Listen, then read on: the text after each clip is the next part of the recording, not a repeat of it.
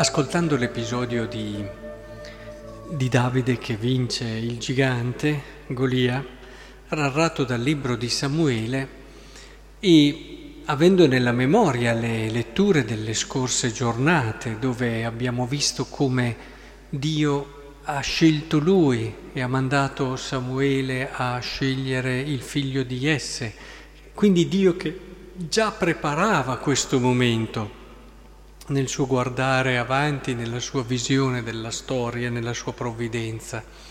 E poi tutto quello che ha preparato anche questo momento, che è decisivo, un momento chiave nella storia di Israele.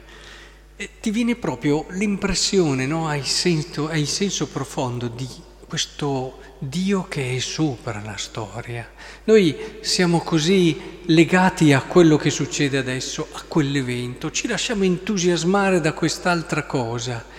e poi hai proprio il senso che invece l'uomo di Dio si distingue perché lui ha uno sguardo più alto,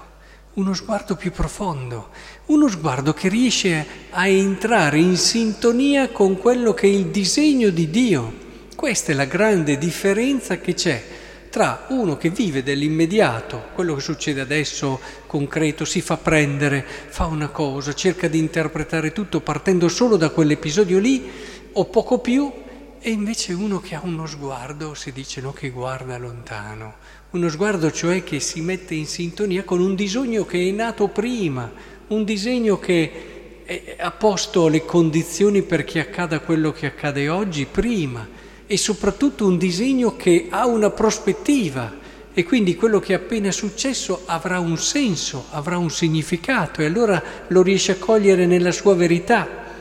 Ecco, i santi si sono sempre distinti per questo, proprio perché uomini di profonda interiorità e di profonda preghiera riuscivano in ciò che accadeva a entrare in sintonia con questo disegno di Dio,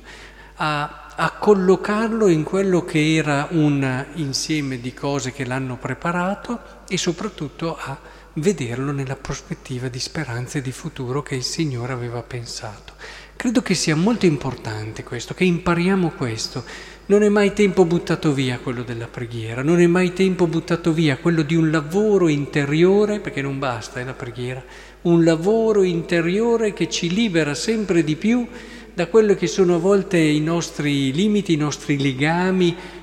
Anche il Vangelo parla appunto quando la legge diventa un legame che ti impedisce di guardare, di vedere le cose come sono, quando diventa un modo per trovare una sicurezza che ti fa stare tranquillo ma che allo stesso tempo ti chiude alla verità. È evidente quello che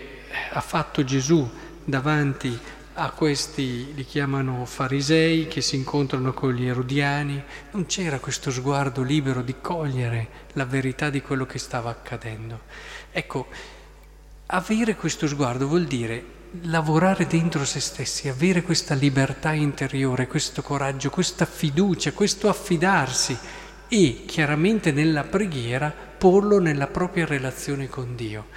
Ecco, questo vi darà davvero uno sguardo diverso, e vi accorgerete che tutto ciò che accade non accade mai a caso, mai a caso. Eliminate la categoria caso dal vostro vocabolario, non succede mai nulla a caso, c'è semplicemente della gente che non ha le chiavi per capire, per comprendere ciò che succede.